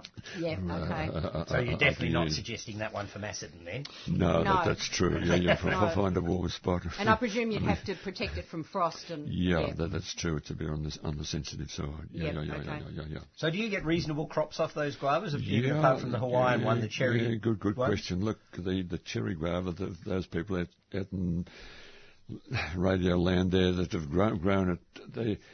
You, you, if you don't thin them out, I, I reckon I pulled off my ch- strawberry guava this year, or cherry cherry cherry guava. Ninety percent of them, I, I, I thin thinned them out, you know, Oh, okay. to, to get aside. Otherwise, there, there must have been a good year of pollination. The insects must have been. There was just a myriad of, of, of, of fruit on the thing, and I put them. Just the, the ground was green, and you know that's the only way to get them up to any sort of size. Yeah, otherwise Uh, they'd be really fiddly, wouldn't Yeah, they? yeah, yeah, Yep. yeah. and that gets up to about marble size or a little bit big, bigger. Your, your, your, your, your yellow strawberry guava, they can get up to, we had them nice go- golf ball size. Okay. And so that, that's a Well, big, that's a bigger decent fruit. size, yeah. But uh, I, I reckon if people, you know, that's not on the beaten track, but if you chase that yellow strawberry guava, it's, a, it's a very good plant for your, your, your, your home garden. Yeah, sure. Okay. Yeah, Fan- mm, yeah, it's brilliant. I've had breakfast now. Okay, we must get to our next caller who's been waiting very patiently. We're going to Ruth, who's out in East Bentleigh. Good morning, Ruth. Uh, good morning, everyone. Morning. I've got a question for Graham, please. Yes. Yes, sir. Um, I have a nectarine, and last season it was absolutely covered with blossom, but I had this massive aphid attack that a lot of people seem to have been reporting Yes, yes, after. Yes. And I'm just wondering, it's still got a few leaves on. Um, Is there anything I can do specifically to help prevent it, or is just a, a one-off thing? Yeah, it, it, it seems as though it, you know the, the seasons or the you know the winter must have been good for aphis. I've I got my, my brother and he had a, a couple of plum trees there this year, and they're just covered in aphis, you know, in, in, in the springtime there, and you get Yeah, a bl- bl- bl- bl- bl- black aphis and uh, and, and a, right. a green aphis. He had the black aphis, and one. the black one was was. like, they yeah. were literally dripping off the Yeah, Yes. yeah, so, so, so, so much so. I think uh, one born, an aphis born today, in uh, 48 hours can pe- become a grand a grandparent. And That's what it seemed they, like. they, they, they bre- bre- bre- breed so, so, so, fast. Uh, the black aphis, he'll tend to curl a leaf, and so if you if you do spray, it's hard to get him because he's got to protect himself.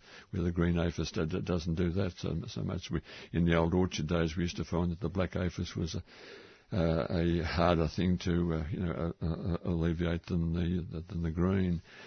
Just as far as control, you know, I, I, I had aphis, on uh, one of my peach trees, and I got the old, you know, the old uh, hose, the, the Yeah, high pressure hose, and squirted that, and you can get rid of a lot of them like that.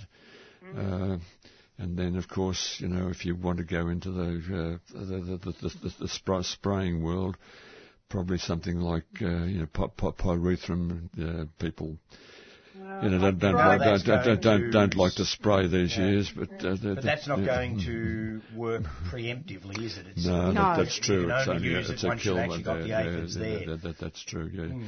We used to put, we put put on what we used to call red oil. I don't know what, what that was, and that was a Probably don't want to know what that was. a, a, a pre- preemptive one. You know, supposedly would kill the aphis eggs that, that, that were around. But um, uh, Ruth, I can't can't really have I got any ma- ma- ma- ma- ma- ma- magic thing to say to you on that one. Uh, Uh, a- thank you. Well, the second yeah, question sure. I have for you, Yeah. um, and I keep missing, I know they've um, been asked before on the program, Yeah, uh, when it comes time for the, the copper type spray sure, yes. for the stone fruit, well, Yes. um, Mm. I was after an organic one, if there is such a thing. Yeah, well, gen- generally the copper sprays are allowed in uh, for the organic grow- growers. Uh, suppose you don't want to just build, build, build up too, too, too much co- co- copper in your soil over the years because No. it tends to stay, stay there. But, but they're the only ones that I know for preventing leaf curl of nectarines and, pe- and, and yeah. of, of peaches. And we, in the commercial thing, we'd put one of those copper sprays on uh, middle July, and then towards the end of July we'd put another on. That that would keep you know things under control. That uh, co- co- side is the uh, one that's easy to mix these days, and probably you know your your, Yeah, your, your, your, yeah. be- your, your best way to do it. You've got to you know get a good day when it's uh, Yeah. uh, the uh, the, the, the, the spray is going to dry. We wouldn't put it on after th- three o'clock in the winter time because in three o'clock in the afternoon, otherwise it may may it's stay wet on the on the tree. A, a fine day with a little bit of br- br- breeze, you know, you don't get a lot of those days, but you got to pick, pick pick your day and spray middle June and in, end of July, and that that controls it. Yeah. Yeah. Mm. All right then. Well, thank Good. you anyway. Good, I was yes. just uh, wondering if there was uh, just some there magic a- a- a- solution. a- anyone out there in this in uh, radio land that's got some ideas for a preventative one, I'd be glad to hear it. Yeah. Okay, Okay. Ruth. Thank you. Bye. Okay, Bye. bye. Now we've had a couple of queries from the outside line. Uh, Graham, this first one's for you. Um, a listener's rung in and asked if you could describe how to prune a kumquat. Yeah. Gen- generally, the citrus trees we'd, put, put, we'd pr- pr- prune them in uh, December, uh, maybe end of November. De- de- December is a good. The, the timing thing is fairly important. They're just starting to grow then, and you you uh, you don't rob yourself of too much too, too much fruit. Uh, it's you know I suppose uh, it depends what you want to achieve, achieve. They don't have to have a lot of pr- pr- pruning. They'll make a reasonable shape to shape themselves. I suppose if one limb is starting to dominate, sort of thing, it's always a good thing to cut, cut that one back to br- br- br- br- bring it back to size. If you want to make a nice ball of it, you you prune it a little bit more regular, regularly, sort of thing with them. Just tip pruning to shape it. Yeah, yeah, yeah, Yeah. yeah, sure, yeah. But yeah, they don't need a lot of pruning. No. They're doing a no, couple I don't. No, Yeah. no, no. It's, it's a I don't remember the citrus last time I cut mine. No, no, no. no. I don't think I've ever Yeah. pruned a kumquat, to be Yeah. honest. Yeah. Yeah. With with our lemon trees at home, co- commercially we grew so many hundred, hundred lemon trees in the old orchard days, and about all we would do, we, we, we would skirt skirt prune, as we called it. We didn't want the, Oh, the, yes. the, the, the fruit to be on the ground, sort of thing. So Fair you, enough. you, you go Yeah, around, lift the Just- cabbage just lift it, lift it, Yep. uh, li- li- like that. But uh, yeah, I think December is a good time to to, to, to, to, look at your tree and see if it needs any any any form, forming. And uh, like Simon said, it, it's often it, it doesn't need too much at all. Yep, okay. Mm-hmm. Uh, now, the other one, and this is directed at both of you, um, a listener wants a recommendation as to um, which garlic to plant now. Well, I mean, the sky's the limit. yeah, you can plant any garlic, so I don't see that as being an issue. Um, I'm using the one that I got, the organic garlic, garlic I got from up in the Dandenongs at Tesselaar's about three or four years ago called Rouge something or another. Uh, I can never remember the name, uh, but it's a, it's a French garlic. It's got the slightly sort of burgundy colour to the or purpley colour to the Yep. skin.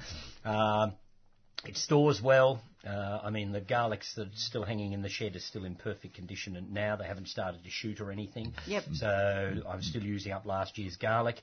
Um, uh, but for me, it's always about um, adjusting your garlic to your soil. So it doesn't matter which garlic you're planting in a sense, but you need to replant the same garlic that you grew last year, so you keep some of the crop back to replant into the garden, because the garlic seems to adjust to your soil. Yep. Uh, and once you've got a garlic that's happy in your soil, I mean, you'll have your up and down years because of climate and water and all that sort of stuff. But generally speaking, that garlic is then adjusted to your ground and you should, in, in theory, get good crops every year. And mine are beautiful. I get, you know, garlic Really bulbs that are really size. big bulbs with lots of lovely big fat cloves in them, yeah, uh, which makes for much easier cooking. Mm. Um, and Well, I can't remember the name of it, but it was Rouge to something or another. And I'm sure if Penny were listening in, she could quickly tell us which one it Yeah, was. but That's sorry. I think thinking you, you, you, you, you give the lady Pe- Pe- Pe- Penny's uh, uh, uh, internet uh, web, web page thing. Uh, she, she's the whiz on garlic, isn't she? My gosh, she knows so much about it. But I've I got a pur- purpley one from D- D- D- Diggers. I don't know the, the the name of it, but that became big. How do you store them, mate? Do you, do, I, do, you, I don't plat them because I'm hopeless at that. Yeah, I I tried that okay. one year, but it, it didn't really work terribly well. They looked silly. So I just bunched them up in, in bunches of 10 bulbs, and I tie a bit of baling, uh, baling twine or, uh, or sisal string around the top of them, and I hang them in the woodshed. Uh, and then as I need one, I just break a, a bulb off the bottom. Um, and um, that's all I do. They've got plenty of air. They're in the shade. Uh, they're not too hot. Um, Ti- timing for harvest, I think. You, you well, do once the leaves fall over Fall, fall over, yeah. is when I start good, to think good. about it. Actually, I pulled them out a little early this year because I needed to get another crop in, and it didn't seem to make any difference. I mean, they, they were starting to keel over, but they were still very green. Yep. Um, and I needed to get them out. In fact, I've got a funny feeling I was going away or something too. So if I didn't get them out, I was going to be running really late by the Yep. time I got back. So sometimes you have to work with the timing that you've got. Um, but they stored perfectly well. Yeah, yeah, So- good, good one. Mm. Yeah, And the other thing is that if we're going to suddenly get a, a whole heap of rain, you're better to pull them out a little bit early. Exactly. Otherwise, they'll rot off. Well, we did have a lot of rain right through till Christmas Yeah, this last it's spring, good- good so, right. uh. Yeah, yeah. and so it did stay damp for a long time, and I think that my garlic was still looking too fresh, and it should have been starting to collapse by then. Yep. Uh, and so I took it out anyway. Yep. And um, yeah, you're right. If it gets if you get a really wet summer, it'll Mm. just rot your garlic off in the ground if you if you don't Yeah, the out. other thing is, if you've got a neighbour who's growing some garlic and getting good results, well, they're already, you know, Yeah. in, in your Yeah. environment, your Yeah, soil and bulbs. environment. So, yeah, yeah, Mm. I'm sure they sure. wouldn't mind giving Yeah. you. And you it know, really doesn't matter what variety you're planting as long as it's adjusted to your soil mm. and it's a variety you like the flavour of mm. uh, and a good storer. So if it's one that stores well, and certainly this one I've got stores exceedingly well, so it keeps me in garlic pretty well all year round. I mean, there's that funny little period when the garlic stored in the shed starts to shoot, Yep. which I still use it madly, but it's a little harder to use and I don't know that the flavour's quite so good uh, before the next crop's ready to pull out of Yep. the ground. Yep. But really, I have garlic pretty well all year round. For And our, for, sorry, for, Sorry, for, Graham. for, for our listeners out there, it's, uh, it's, it's an, such an easy, e- easy way to go. You know, you get, get one big uh, c- c- bu- bulb of uh, garlic, and you just strip off the little cl- cloves, and what would you get? Ten or tw- tw- twelve Yeah, cloves? 10 or 12 cloves in a bulb Yeah, as a rule. Yeah, yeah, Yeah. yeah. Yeah. And then each of those cloves, you pop them in the ground, uh, about about half an inch under, under, under the ground, and away it goes, and it's, it's very good. Better Yeah. than bank interest rates. I Oh know yeah. that. yeah, yeah. The thing I was I was going to say too, um, you can't you can't plant um, cloves of garlic that you've bought from the supermarket Yeah, because they've got a, That's a sprouting inhibitor Yeah, sprayed yeah, on them. they won't sprout for you. But if you want to go, um, if if you've tasted one you really like. Um, and it's come from an organic um, fruit and veggie shop. Yeah. You can Um, plant that. you can plant Yeah, that one. yeah, or yeah, if you go yeah. to a farmer's market and they've been selling um, organic garlic, Yeah, yeah, again, true, you true, can plant true, that. True, true. That's a very good point.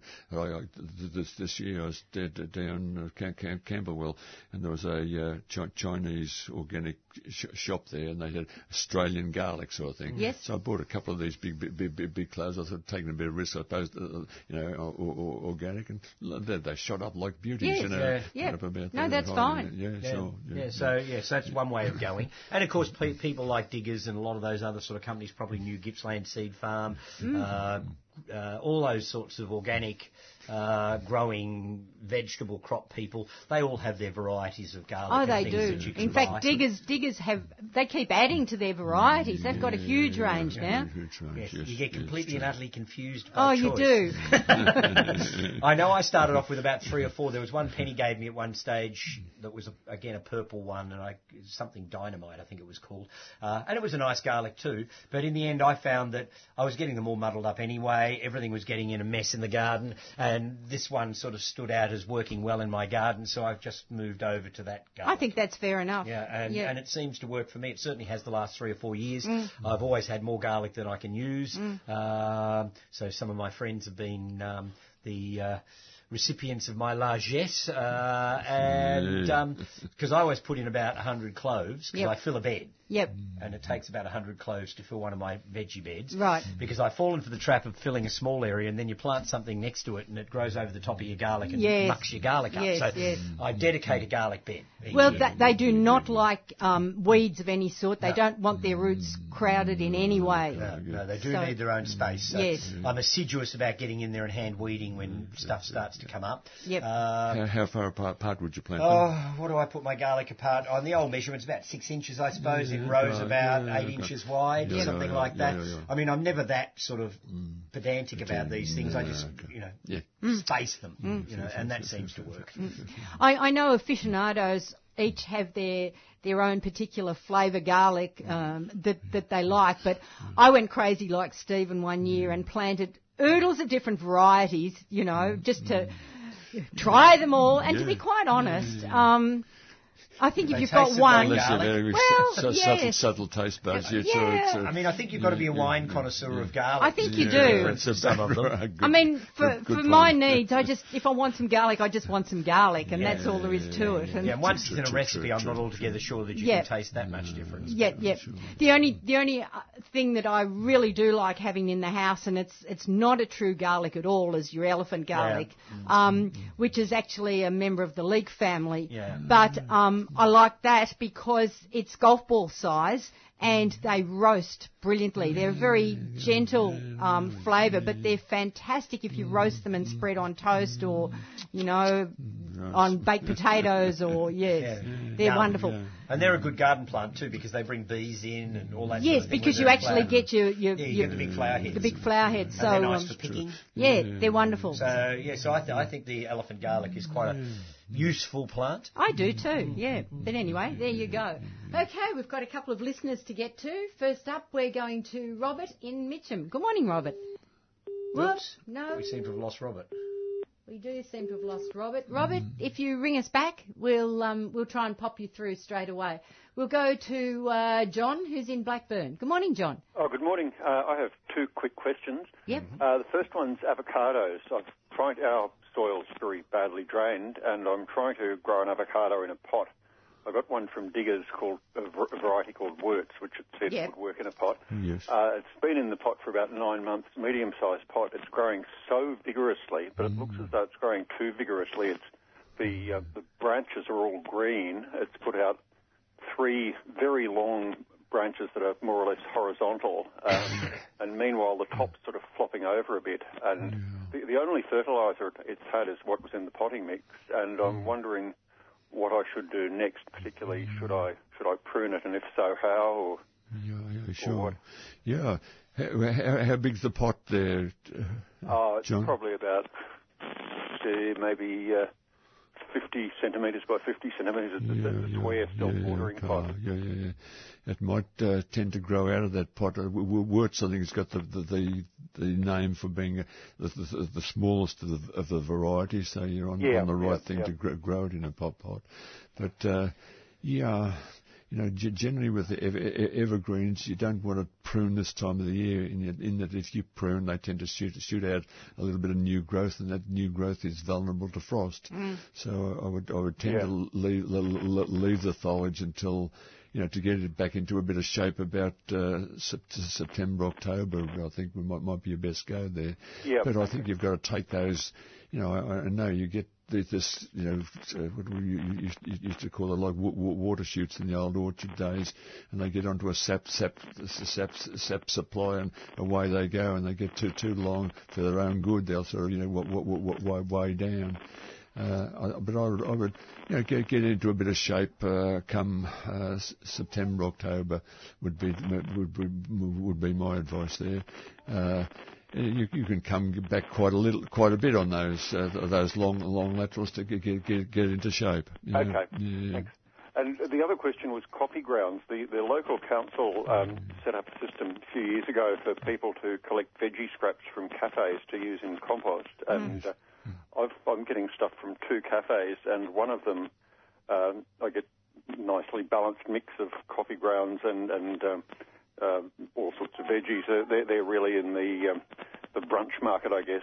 The other place is more in the takeaway coffee market, and I get a, some mixed up veggie scraps, and I get so many coffee grounds. I just I'm sure I couldn't put them all in in the compost because the compost would become just too dominated by the coffee grounds and so at the moment I'm just accumulating them and I'm wondering what can you do with a very large amount of coffee grounds in, in a garden. I'd sprinkle them over the garden. Yeah, I was thinking the Uh, I wouldn't put them through the compost necessarily. Okay, Um, yep. but don't put them down as a thick layer because it tends to sort of mat. Yep. Um, so it's a bit like wood ash from the fire.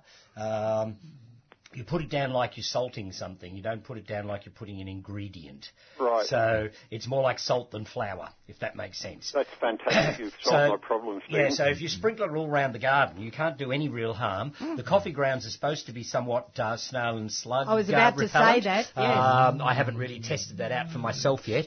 Um, and um, and because it's a clean product, so it's not going to have any weed growth or anything like that in it. Uh, it can be part of your sort of mulching regime, but just make sure you don't put thick layers of it down. Okay, terrific. And Thank- if there's a few veggie scraps through it, it doesn't matter. Okay, Brilliant. Okay. okay, Bye. thanks a lot. Got a bit of nu- nu- nutrition in the coffee coffee Yeah, look, coffee I'm sure grounds, that and think, it- it's got and it's organic, so it's got it's got Yeah, humus. yeah, It'll sure. create humus. I mean, uh, I think our caller was quite right that you don't want to overdo any particular thing in your compost. So, Yep. I mean, I throw all my orange and lemon peels in the compost. I throw my onion skins in the compost.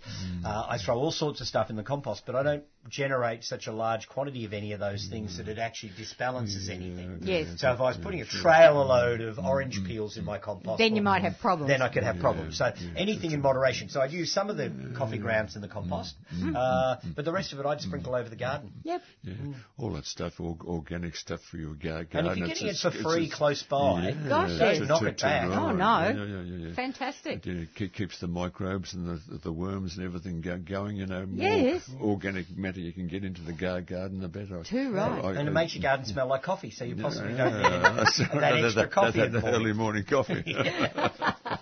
Okay, I believe we do have uh, Robert in Mitcham back. Good morning, Robert. Good morning. Let's Dear. try again. Okay, we're there. Robert. We're through. Okay, welcome back to the Travellers. oh, thank you. The uh, main question, uh, mainly for Graham, probably uh, a kumquat, a Nagami that we bought from you some years ago. It's got uh, attacked by possums and the, uh, the, the trunk stripped stripped back to the stage where it uh, it just died back. The whole whole thing died back. Golly. I finished up in desperation, just cutting it back uh, to about five inches above uh, what certainly to me seemed to be the graft. Yeah, right. It's um, developed a side shoot Yes. oh, from that that's grown up about two foot before it branches. It's got great big leaves though. The leaves are about seven inches by about two and a half inches. Yeah, yeah. Is it is, spot, is, is, it, th- be- is it thorny the uh, the, the No, shoot that no came thorns. out? Okay. It's Sounds a- like it's above the graft, but the Yeah, plant's just growing vigorously because it's got a big root system. Yeah, that, that, that's, that, that, that's, the- that's the case, I think. Uh, you, you would see a graft union sort of. You, you, you're Yes. aware that it hasn't come up be, below that union, it's above the union? Now, uh, it, uh, uh, as, as it comes through the ground, uh, there's a, the, the big uh, base that's about two yeah, inches. Yeah, good. And then yes. Above that, it had a, a fork. It, it had two branches on it. Oh, good, yeah. So yeah. uh, one one of those died back completely. The other one uh, about five inches above that. yeah, Uh, is sure. where it's developed the shoot, and I was, I was yeah. pretty confident that uh, Mm. it was uh, you know, certainly above the above the yeah, ground. yeah, Yeah. yeah, yeah, yeah, yeah, yeah. This is a, a very strange looking growth. Yeah, you just got to try. To, you have to bring that back sometime. Again, like we were saying with the avocado, probably best to chop, chop it some, to September, October, uh, to, to, to cut it back, get some branching and get, get a bit of shape in there. Otherwise, it's going to be a you know a spire that goes up, and it's uh, a bit bit, bit ridiculous because Is like. likely to be a kumquat or is it likely No, it'll be a something cum- it'll, It'll- yeah, it'll be the same tree, won't it, Graham? Nagami kumquat. There's no no worries. Just just because it's in, in, got so much sap in dr- dr- drawing up, it's it, it's got a big root system and a little you know the the, the top's min- mineral, so you know you're getting a, a, a, a fa- fast growth on that. And uh, you chop, ch- ch- chop, chopping back and get some get, some shape and keep the possums off in there. In there. Yeah, But, uh, yeah. yeah, that, that, it's grown up straight, straight about two foot, then it's branched off. It's got about Oh, four or five Yeah. branches at the top. Yeah, well, then you've got to work out, you know, what sh- sh- shape you want it at, sort of thing. Two foot's not, not such a bad uh, Yeah, place no, place to, to, to start to spread spread out. That that that, that could could could work for you. Uh, But it's, I, I love the the Almarumi one is the uh, the round one. I think I've got that right. And the Gambi is the ov- oval shaped Mm. Yeah, one. that's correct. Yeah, yeah. the oval shaped one. I had trouble. I've got to be in, in a pot, and you know, about four, four or five years, it, it, it didn't fruit for me, but must have looked after it a little bit better, and I'm getting just a load of them at, at, at the moment. There, they're just as green. Last last year, I got another, a, a, a, another good crop. You, you pop the whole thing in your mouth, a little n- Nagami kumquat, and they're really mm. ta tasty, skin, skin and all. So you don't pop the whole thing in brandy then? No. Oh, I would. Yeah, a, I'd be slug, a slug of brandy, wouldn't you reckon? Well, Oh, no, you know, no. brandy and sugar and make Oh, kumquat. Oh, no. yeah, Liqueur. kumquat liqueur is Oh, brilliant. Yeah, yeah, It's that- that's fantastic. good, good, Yeah. good And then you can yeah. use the I- kumquats on, have on ice cream. Oh, yes. No. The best way to use a kumquat. Great minds think alike, Stephen. okay. Now, Robert, you had another query. Yes, uh, uh, does, does- does Graham have an outlet uh, these days? Do you, do you, do you go to market? No, oh, no. I, I, He's too busy travelling around the world, I'm sorry, but there you go. Too busy travelling. Yeah, Robert. I, There you yeah. I still, yeah, anyway. Yeah, I've you been did re- give your phone number out before if you wanted to repeat it. But, uh, yeah, okay. I've got it uh, now. I'm, I'm not, you know, I haven't got plants for sale these days. that- that- that- that's I'm all try- right. try- trying Okay. to get, get a balanced life. I've got my tra- travel, I've got bowls, and I've got my garden. So that I, uh, sounds yeah. fantastic. You're having a, a, a good uh, Yeah. a good retirement. Yeah, that's, uh, that's uh, so much so. Okay. Uh, just uh, one one final thing. A, a, a normal quince. When do you how do, how do you prune it to get fruit? Yeah, uh, it's a champion. I think I saw on the thing. The, the, the champion in Smyrna. I've got a Smyrna at home. Uh, it's a you know a winter prune, prune again because they're deciduous, of course. But uh, they they tend to be a bit you know, when they're young, longer laterally, and you've got to really bring bring them back. You know, but maybe cut a third of the top, the, the, the, the top or the bran- br- br- br- branching out, and that gives you a bit of shape in the future. Is it, is it an old, old old tree, Robert, or young? It's uh, relatively young. No, it's, it certainly wouldn't say that it's old. It's uh, No, one we grew right. from uh, from cuttings, and it Yeah, uh, yeah. tends to sucker like blazes. Yeah, that's always a bit of a problem, isn't it? Yeah, but Do they, uh, come, do they come on the grafted stock at all? yes, they do. Yeah, yeah, yeah. you yeah, can yeah, buy yeah, grafted yeah, yeah, quinces. Yeah, yeah, yeah, they do. They do. I'm not too sure what the st- stock No, I stock don't is. know what It's they're just- just- grafting just- them just- on, the stock, stock is there, but uh, no, in the nursery we, we sold them as a grafted tree, and you would find grafted trees in there. yeah, And the grafted yeah, trees don't tend to have that same suckering No, propensity no, as, cutting grown ones. Because my quince tree in the garden's got a, a clean trunk. Oh, yes, uh, yeah, up true. to about a metre and a half Uh, uh, uh, tall. Yeah, yeah, that's true, And, true, true. and I don't prune it much. I mean, I thin it out occasionally, um, but really I let it do its own thing. The problem I have is I never get any fruit anyway because the cockatoos clean pointed Yeah, up. Mm. okay. Yeah, it's a long from flower to fruition. The quinces are just starting to ri- ripen now. Really, Yeah. it, it's a, a long time for Well, mine the, the, would've. the birdies to. yeah, okay.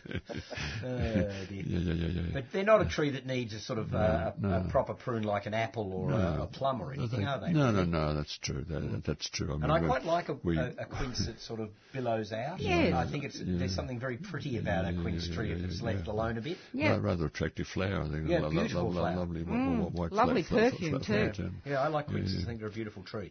I just wish the cockatoos didn't like them so much. Hope there can be some s- s- s- some help to you th- th- th- there, Robert. Uh, Yeah. uh, there you go. Well, uh, um, I've just uh, brought in one, one final question there. And actually, we uh, we got from uh, you some years ago, and you did a wonderful job grafting all sorts of Oh yes. pears onto it. It, uh, it, it.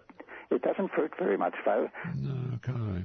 Mm. Should I cut it back very much, and uh, what, should we feed it with? What's a the best gen- of it? general rule with the a lot of people think that you know you cut back to get the fruit, but the less you prune, the more fruit you're likely to get. Really, you know. Oh, well, well, we should be getting lots of fruit because I don't Yeah, you don't, don't, don't, don't, okay.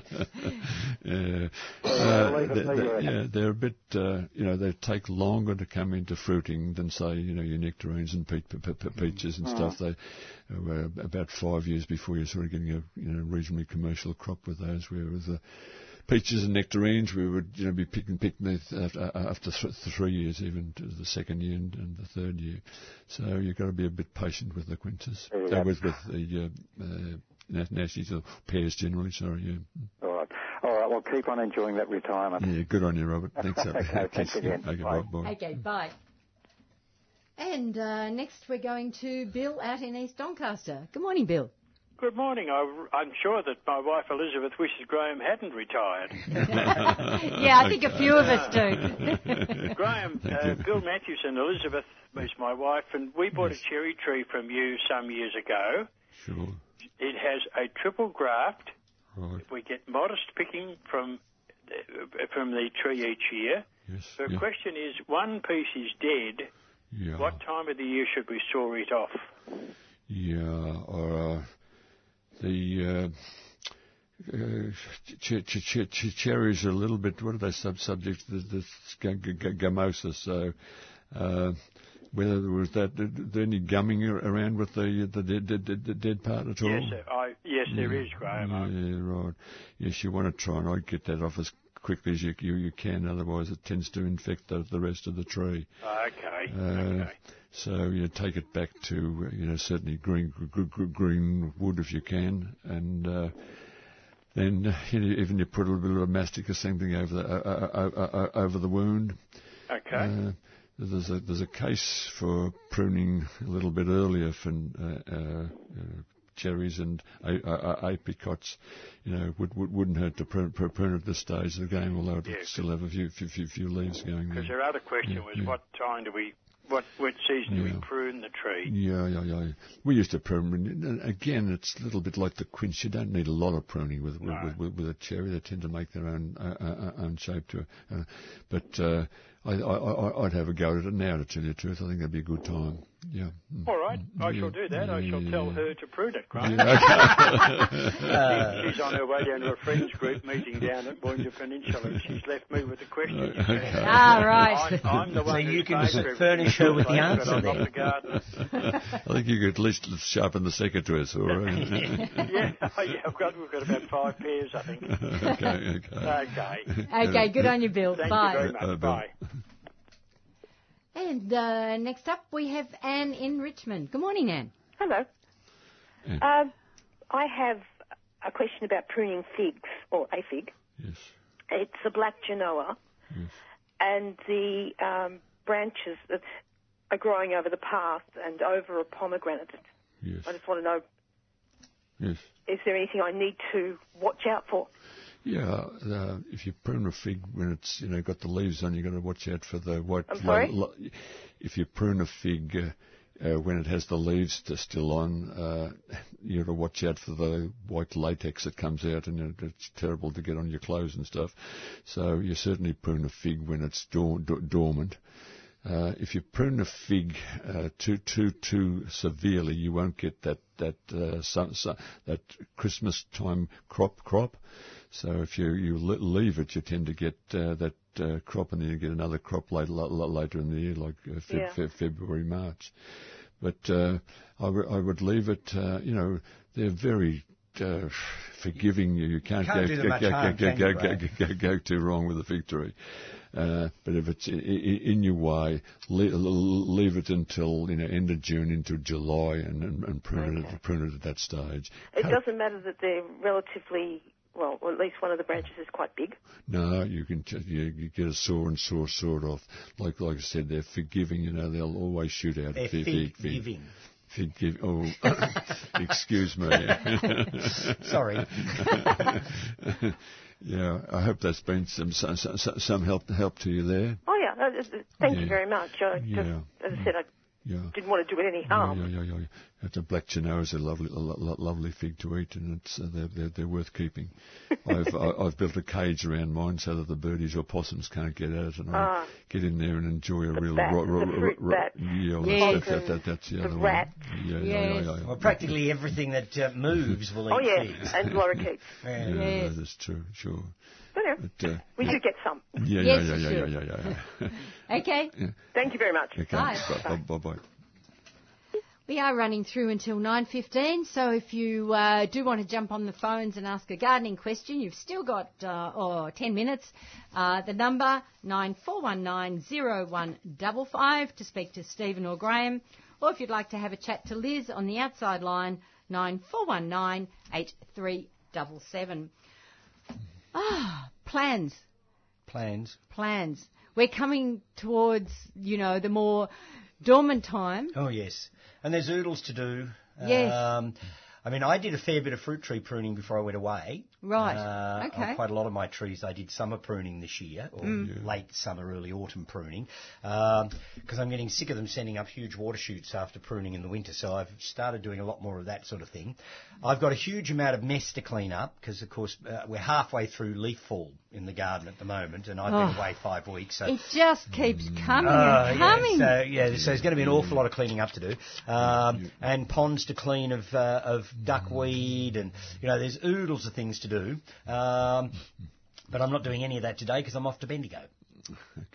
so, so uh, Plant Trust, which is an organisation we've mentioned before, is having a um, an excursion today, and it's all fu- rather too late for anybody to book. Yep. But we're off to Bendigo to have a look at the uh, collections held in the Bet- Bendigo Botanic Gardens. They hold the Canna collection and the Lavender collection. They inherited that from Rosemary Holmes. That's right. Um, so we're going up to have a look at that, and then we're going out to have a look at somebody's Australian native garden uh, that I'm not familiar with. So that'll be Oh, that'll be good. And we'll be having lunch and all that sort of stuff. So I'm doing that today. So uh, um, yeah, so Plant Trust is having one of its sort of quarterly.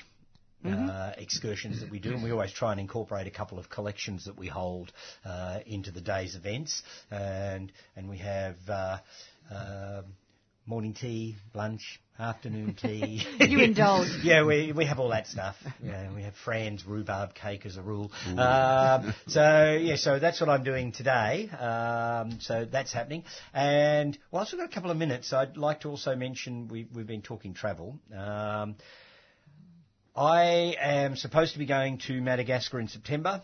Uh, I think if anybody's interested in going, they need to move uh, as quickly as possible. We need a few more people to get the trip up and running. So if you've thought about going to Madagascar, uh, this is a good opportunity. I won't be doing the trip again for another couple of years. Uh, it goes from, I think, the 9th of September to the 1st of October. Uh, and, of course, it's being uh, organised by Australians studying abroad. So you can go into their website. You can also go into my website and you'll be able to go into the tours bit and you can see the itineraries there. Um, and just sort of to give you a heads up, next year I'll be leading tours to Normandy and Brittany and also Chile. Uh, next year, and I've already had quite a lot of people showing interest in the Chilean trip, particularly. Um, so keep that in mind. You know, all those things are coming up, but I'd really like to fill the Madagascan tour next because it is an opportunity to see a place that is slowly being destroyed. It would seem. You and I were talking before the, the program went to air, Stephen, and um, I was only listening to a podcast yesterday that's saying the um, the Indri, which. Yeah, we- are one of the lemurs, one of the many lemurs in Madagascar, are seriously under threat. Yeah. And if you don't take these opportunities to go soon, I'm I'm I'm really concerned that, that some of it is going to disappear Well, the last time I was there in the sort of uh, central to northwest coast area where there's a lot of um, uh, summer deciduous forest up there, they're clearing thousands of acres of it Mm. uh, at the moment. It's just, and it's all illegal clearing as far as I know Yep. uh, to grow peanuts for China. Oh. You know, I mean, it's just, it's just heartrending. Um, so yeah, so it is one of those places that I don't know whether they'll ever pull themselves back from the brink or not. But at the moment, there's still an awful lot of interesting stuff to see, but I'm not sure for how long. Exactly. So it is one of those very sad places where things are sort of spiralling out of control a bit. They have fairly poor governmental uh, control over things. Um, it's very third world. People are trying to exist, so they're clearing forest and burning things and doing all sorts of stuff just to survive day to day. Um, And uh, yes, you just don't know how long it can go on for before the, the whole environment starts to collapse. So, uh, so look, if you if you've ever thought you'd like to go, go into the website and have a look at the tour. Uh, we visit such iconic things as the Indri, which is the largest of the lemurs. Uh, we visit the um, Baobab Avenue on the west coast, uh, which is a World Heritage Site.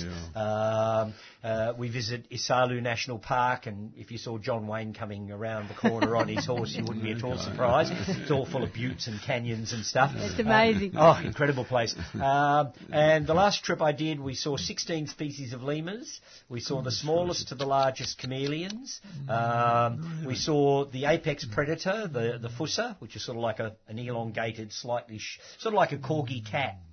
if that makes any sense. Um, and it's nocturnal, solitary, and arboreal, so it's not an easy animal to see, but we did see it last trip. Uh, and for me, if I can get the tour up and running, the highlight animal to see this time, because I haven't seen one yet, is Madagascar's giant jumping rat. Goodness Oh, okay. So I want to see a giant jumping rat. So we will see. But anyhow, it's a great tour. Uh, you don't have to be the world's fittest person, but you do have to have a sense of endurance because there's lots of hot, dry areas, there's lots of hot, steamy areas, and there's lots of rough roads with potholes bigger than the car uh, that you have to drive along. So you need, need a sense of endurance and a little bit of fitness, but you don't have to be a mountain climber or something to deal with it. Um, and it really is an amazing place, and I can guarantee lots of animal sightings. Oh gosh, yes. Yeah, but it's a un- rather unique. I think I remember uh, it's about eight, 88 million years ago, which is uh, relative in a geology uh, uh, time warp. It's a very, very, very, very short, short, short, time in, in, in comparison to a lot of things. But it's separated from the ma- ma- mainland. Madagascar, and of course, uh, because it's separated from the, the from, from from the main, mainland, gradually the the, the, the uh, plants and the animals that came across adapted because they're not cro- crossing back when you know with, with, the ma- ma- ma- mainland spe- Yeah. species. They have their di- di- different sort of uh, uh, maybe weather weather patterns. The di- different pre- pre- predators, a diff- di- diff- different soil. So uh, uh, uh, over those 80 million years, they uh, evolve s- quite differently from the, from the main, ma- mainland species. So you know you get this yes you would say unique species of a lot, lot, lot of things unique. there. I mean, if, if some of the species that have already gone extinct on Madagascar was still alive, they'd be.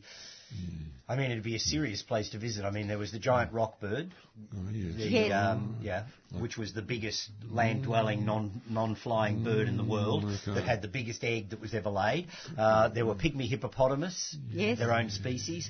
Uh, they had giant ground-dwelling lemurs that was the size of grizzly bears. Whoa. Um, so you know, so they've lost quite a lot of their animals over the last five thousand to ten thousand years, because man only got there about uh, fifteen hundred years ago. Yeah, So it was, you know, the giant rock bird still existed when mankind arrived. Okay. Yeah. They found them very palatable, obviously. Yeah, and they made a feast out of a very big bird. Uh, so yeah, so it's a it's a worthy trip to go on. So I'd like to mention that in passing. And we haven't mentioned my last plant. No, I know we haven't, and we've just got time. Yeah, all right, we better mention it then. This is an interesting viburnum, uh, Viburnum setigerum from China. Uh, it's a shrub to about two metres. It has an open, airy, layered habit, which I find quite appealing. White flowers in spring, and at this time of the year, masses of orangey red berries. And if it will help you buy one, you can also use the leaves as a substitute for tea. So they do call it the really, tea really, viburnum. I haven't Very tried it, Yeah, yeah, I have to say. So this this is only by what I've read. Okay. Uh, but apparently in China they do use it as a tea substitute. All right. Uh, so in a tenuous sort of way, it's edible. Mm. And I think Setigerum's a lovely viburnum. Uh, it can colour well in the autumn, but it hasn't turned yet, and the plant I brought down's got a bit of burnt foliage on it from the heat of summer. But uh, it's a reasonably hardy shrub, uh, and I, I like the open airiness of it. So it's a really interesting plant. So that's Viburnum setigerum, and it is on our Facebook page. Yes. So there you and go. the berries are amazing. Yeah, beautiful berries, and they seem to hang on the plant for ages. yeah, yeah. Yep. I've, uh, you'd be proud of me, Pam. I've been having uh, my lemon verbena tea, tea at home. Oh, good I, on you. I, I dried some leaves. It's, Yes. That's really palate. You know, I, Oh, I, it is. I, It's I- lovely. I- I Actually, love we had it. a lot of herbal teas in Morocco. They serve you a lot of Mint mint, tea. tea, with oodles of sugar Which in it, which is so sweet. Yeah, but they, I had um, uh, Artemisia tea while Oh, I was yes. there, yeah, which was uh, which was a bit different. Really? Yes, they use one of the Artemisia species as a tea. It sort of takes a little bit of getting used to, but Oh, yeah. it would. Yeah, and there were there were thyme teas and, and oregano Time teas. tea I love, Yeah. but I'm not sure about the Artemisia. Yeah, well, I was about. I, I didn't know what it was, and I said to the to the guy when he served it to us, he, uh, I said, you know, what does it look like, the plant? And he Yes, yes. And he went outside and picked a bit and brought it in and said, it's this. Ah, And it looked like one of the fairly common wormwoody types. yes. Yeah, I mean, I I I have prob- problems dealing with just the smell of wormwood. So to me, the tea not- would not- not necessarily. Well, when you go to be- Morocco next year, you might get it served to I you. might have to try it. Yeah, you might be surprised. Yeah, oh, I Pam, did. Pam, uh, from uh, the uh, Susan from Lil- Lilydale has evidently rang in and she wanted to know which fruit trees you prune in winter and which pr- you prune in prune in summer. Like Simon men- uh, Stephen. Yes, Stephen mentioned uh, a minute, a minute ago there. You know, you do a summer prune with uh, with with all, all- all your trees, and to get a bit of shape in, and it's a, it's a good thing to do. I could spend uh, half an hour talking about that lot. Well, you it- can't 'cause we've no, got no, four that's minutes. Right, we've got four minutes. Right. And but uh, gen- generally the uh, the uh, deciduous ones in the winter time, the uh, evergreens, uh, you know, November December. Yep. Okay, excellent. Now we're going to quickly try and get to a couple of callers. We have uh, Jill in East Malvern. Good morning, Jill. Hi, Pam, Stephen, Graham. Um, did you know that now there's a, a couple of companies that take the coffee grounds from restaurants and then they grow um, they grow a special sort of fungus, up in that- like a coral mushroom, in those coffee grounds. Bring them back to the restaurant at a lesser price, of course, and then you take that week's coffee grounds as Yeah, well. you're a There you lovely, go. lo- lovely circle. Yeah, it's good. Excellent. Yeah. Okay, thanks for that, Jill. That's right, Pam. Bye. Bye. And, ooh, And, uh, quickly. Yeah. And next we have uh, Val in Hampton. Morning, Val. Morning, thank you. Quick message. I have a, a, uh cliff, a friend with a cliff top property with a clump of dodder which is suffocating the plants attached to it. Is there a modern spray that's possible apart from pulling it manu- manually away? It, No. It's attacking. Is You there can't spray that you can- dodder with a weedicide because it will kill the plant it's growing on as well because Right. they're, they're actually physically attached to each other. Yep. I know, I know, I understand all about that. I just wondered, is there a modern any way of dealing with it No. apart from manually? No, manually is still the only way to deal with dodder. Well, it's kind of going up in one of the trees, and so uh, you know, it's impossible for her to get anywhere near to it. Yeah, well, then she may just have to live with it. I mean, dodder is part of the environment just like anything else. I mean, it's not a weed per se. It's a plant that is a parasitic plant, and I mean, mistletoes Well- are parasitic plants. There's there's lots of parasitic parasitic plants out there. Yeah, I, Um, un- I understand all about that. It was just that, I, that I thought you might have something that was modern. Uh, I've only got an old weed thing, which is tos- toxic, uh, a book on uh, weeds, and so I thought you might have something. No, there's, there's nothing uh, because they're both attached to each other. Yeah. What you do to one is likely to have an impact on the other. Yeah, okay. Thanks a lot. That's a pleasure. Bye. Thank you. And very quickly, we have uh, Lois in Mitcham. Good morning, Lois. Uh, good morning, Pam, and welcome back to those naughty world travellers. I'd like to see them. Yeah, we behave ourselves very well. oh, yes. And I tell you what, it's lovely to hear you. Great. okay, good on you. Um, excellent. Now, I just want to ask a quick question. Question. Um, the crab uh, apples you mentioned as a pollinator Yes. for other Yes. uh, plants. What uh, is the name of that? Well, there's quite a quite, quite a few Yeah. there. Go- Or gorgeous. do all crab apples? Yeah, pretty well all of them will Yes. help cross-pollinating. But if you want a crab apple that you can actually use the fruit of as well, then Yeah. Gorgeous is a good one, and Yes, John what Downie about is another good one. What about the plena? Uh, yeah, well, they, they, they will sort of work, but the double-flowered ones don't have as much pollen, so No, I don't see true that they're actually as good a thing to have as the single-flowered ones. They don't give So, so would you mind just repeating, Stephen? John Downie or Gorgeous. Oh, that I can remember that. Yeah, yeah, Right. they're, they're two good. crab apples that I feel confident that will do the job, but you can also use their fruit. Lovely trees. Oh yes, Yeah, yes, I trees. love the fruit um, of the crab apple. I used to make a lot of jelly. Yeah. Anyway, you two take care, and Pam, you take extra care. Okay, thank and you. Look after yourself, and as I say, lovely to hear you. Good, Good good, on good, you. good to hear from you. Bye. Okay, bye. Thank you. Bye bye. Uh, very quickly, Stephen, Yeah. uh, just a reminder for listeners, you do have a talk Oh, yes, um, Wednesday. next Wednesday, Yep. um, 7.30 till 9.30. Uh, that is being run by the uh, Friends of Melton Botanic Gardens. It's at Botanica Springs Community Centre, 249 Clarks Road in Brookfield. You're going to be talking about rare and unusual plants, Yep. particularly those suitable for growing around the Melbourne, the Yeah, Melton area. Yeah, all that sort of dry Yep. western suburbs area. Yep, and you'll also have some plants for sale Yep. from Dicksonia Rare Plants. I certainly will. Yep. We've run out of time. Would you believe? Again, Graham, a huge thank you for coming in. We haven't Good, seen you for a while No, because you've all been travelling, but Yeah, it's it's great all to have you back. And me as well. Stephen, yeah, definitely welcome back. Um, and of course, uh, we will be back 7.30 next Sunday morning. A big thank you to Doug and Liz who've handled all the phones. But until next uh, Sunday, bye for now. You've been listening to a 3CR podcast produced in the studios of independent community radio station 3CR in Melbourne, Australia. For more information, go to allthews.3cr.org.au.